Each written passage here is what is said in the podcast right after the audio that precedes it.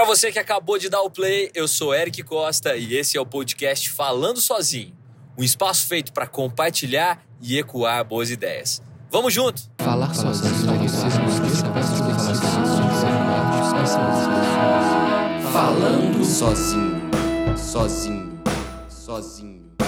Hoje no episódio 01, eu quero falar com você sobre empreender sem CNPJ. Que parada é essa de empreender sem CNPJ? Bom, no episódio 00 eu comecei me apresentando e dizendo que eu sou empreendedor desde os 19 anos. É verdade, porém eu acho que isso estava errado. Na verdade, eu sou empresário desde os 19 anos. Porque empreendedor, eu acho que eu sou desde os 5. Cara, empreender não tem nenhuma relação com CNPJ. 0% de relação com o CNPJ. Tem muita gente empreendedora. Aliás, o Brasil é um dos países mais empreendedores do mundo, mas muita gente empreende sem CNPJ. Ou seja, intraempreende, por exemplo, dentro de uma empresa, ou empreende no que talvez chamam de maneira, eu julgo preconceituosa, para te falar a verdade, que é, é quando fala que é na, na ilegalidade, né?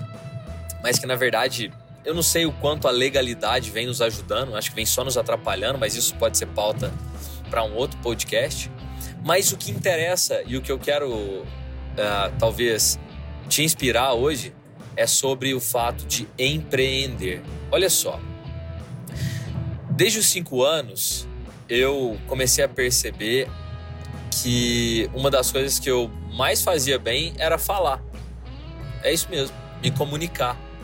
Tanto que fui, obviamente, com muito mais idade, buscar uma, uma faculdade que tivesse relação com comunicação. Naquela época de teste vocacional, acabei fazendo é, um ou dois testes que dava ou direito ou comunicação mesmo, né? Jornalismo na época era tinha muito mais peso jornalismo do que publicidade e eu fiz publicidade. Mas eu comecei a fazer uma. olhar no retrovisor daquilo que eu já tinha vivido e perceber o quanto eu era empreendedor mirim, cara. Quanta coisa eu já fazia desde moleque e muitas vezes é, eu ainda não sou pai, mas talvez você que esteja ouvindo seja pai, talvez não consiga extrair do seu filho essa capacidade empreendedora, porque ele pode estar sendo empreendedor na hora errada, sabe? Mas eu tive sorte porque minha mãe, desde muito moleque, me incentivava a ousar, a criar e, enfim, ir em frente. O meu primeiro empreendimento que não deu certo foi querer, talvez inspirado por aqueles filmes americanos que a gente assiste desde moleque, querer montar uma barraquinha de limonada na porta de casa. Você já deve ter visto algum filme ao longo de sua vida que tinha isso. E aí eu espero que, que o Richard, meu amigo, ouça esse episódio e a Vanessa, minha amiga, também ouçam esse episódio para ver se eles se lembram disso. É, o irmão da Vanessa era mais velho que a gente. Ele ia ficar por conta de vender, porque a gente tinha medo de alguém mais velho tomar o dinheiro da gente na rua. Mas a gente ia ser responsável por fazer o suco e ele vender. Cara, a gente chegou a projetar como é que ia ser a barraquinha, chegou a, a achar madeira no quintal de casa para fazer e tudo mais. E não deu certo. Mas olha que massa a visão empreendedora aos 5, 6 anos aí, vai, 7 anos no máximo. Depois disso, eu comecei no meu primeiro emprego aos 11 anos, que foi no cerimonial de casamento. Fazia casamento, era molequinho, tudo. E ali comecei a empreender também, que era é, quem entregava o docinho da, do casamento normalmente era os pajens, né? Eram os pajens, ou oh, da minha, ou da minha e tal. E eu falei com a minha tia, tia, que era a dona do cerimonial, que inclusive é uma das mentes mais empreendedoras que eu conheço, que é a tia Edna, junto com a tia Beth. E as duas tocavam o cerimonial. E eu falei com ela, tia, eu posso começar a dar o docinho também? Ah, pode, claro, legal pau, comecei a, a dar o docinho. Foi passando o tempo, falei, tia, será que eu posso começar a ler também? Não gostava de falar, né? Já contei isso para você aqui mais cedo. E comecei a ler também. Daí saí do cerimonial, comecei a ler na igreja em outros momentos, até que um dia eu cheguei no auge da, da leitura na igreja, que era ser o comentarista. Poxa, velho, devia ter uns 12, 13 anos, já era comentarista. E quando contava isso pros amigos na rua, né, eles achavam que era tipo o Galvão Bueno do, do rolê, né? Que ia falar, lá vem o padre entrando. Não, não era isso, cara. Era simplesmente aquele cara que anunciava a, a, as leituras, fazia uma leitura ou outra e tal. Mas que, na, pô, era o auge da, da, da, da juventude na igreja, era ler na igreja, né, cara? Então era massa pra caramba.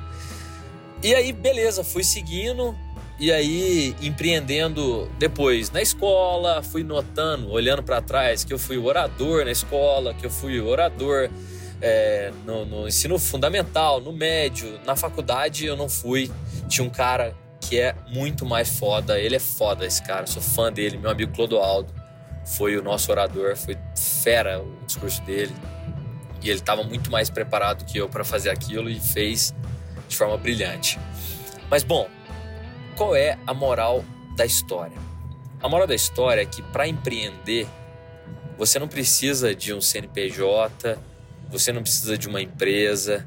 Você pode começar a empreender pequenas mudanças no seu dia a dia. Como, por exemplo, você propor que a partir de agora, na sua família, todo domingo vai ter um almoço na sua casa. E empreender isso, cara.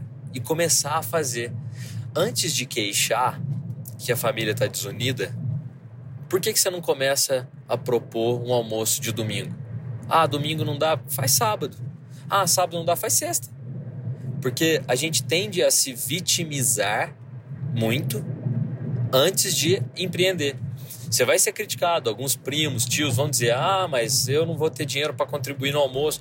Cara, traz o que você puder, se puder trazer um tangue traga. Se puder trazer água, traga. Se não puder trazer nada, não traga. Traga você só, traga sua família. Sabe? Sabe?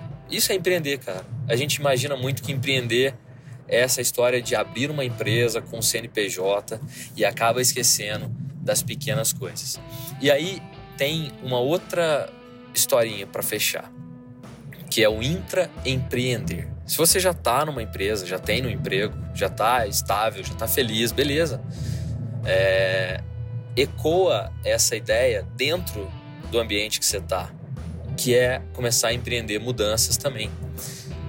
Tem uma, uma eu não sei se ainda existe, mas tem um, pro, um programa que acontecia na Valita. E quando eu era moleque, tive a oportunidade de visitar a Valita na cidade de Varginha, a escola.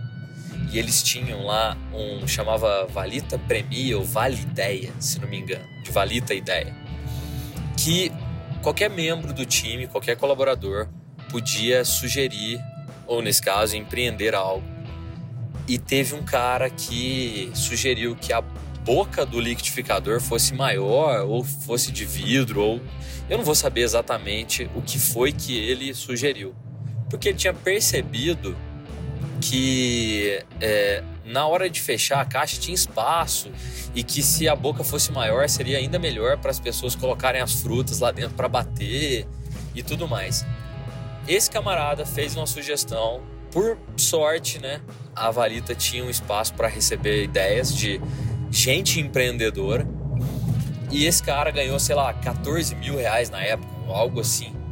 Que, poxa, vamos atualizar esse valor, daria uns 30 mil reais hoje ou mais. Imagina se a Valita fosse uma empresa de mentalidade fechada, é, não adepta a empreendedores. Ela poderia perder uma bela ideia que, com certeza, se ela premiou, ela teve ganhos. E isso valeu a pena para todo mundo. Olha que legal. Então, o meu objetivo com esse episódio hoje, que é o episódio 01, começando a falar, né? Já que o 00 falou de atitude, né? De execução, o 01 só poderia falar de empreender. E você que está preocupado com o seu CNPJ, esquece, começa a fazer. Depois você vai preocupar com essa questão burocrática, se for necessário também, às vezes nem vai ser necessário, mas começa fazendo. Isso aí pode fazer a diferença lá na frente. Beleza? Então, esse é o episódio 01 depois do 00, né? E eu acho que a gente pode seguir juntos aí até o, o número infinito, se estiver fazendo sentido para você. Mas eu queria muito ouvir e receber um feedback seu. Como? Pra gente se conectar, o meu Instagram é arroba segue o Eric. Como é que eu escrevo essa parada, Eric? Assim, ó, arroba segue underline o Eric. Eric é E-R-I-C-K. E segue de seguir mesmo. Você com certeza já sabe. E o nosso e-mail aqui é oi.falandosozinho@gmail.com. Beleza? Queria aproveitar esse episódio para agradecer quem já ouviu o episódio 00 e gostou. Compartilha aí, deixa ele chegar e ecoar a cada vez mais gente para a gente inspirar as pessoas a falar sozinho. Pode ficar tranquilo, pode ficar tranquila, porque falar sozinho é compartilhar ideias com você mesmo.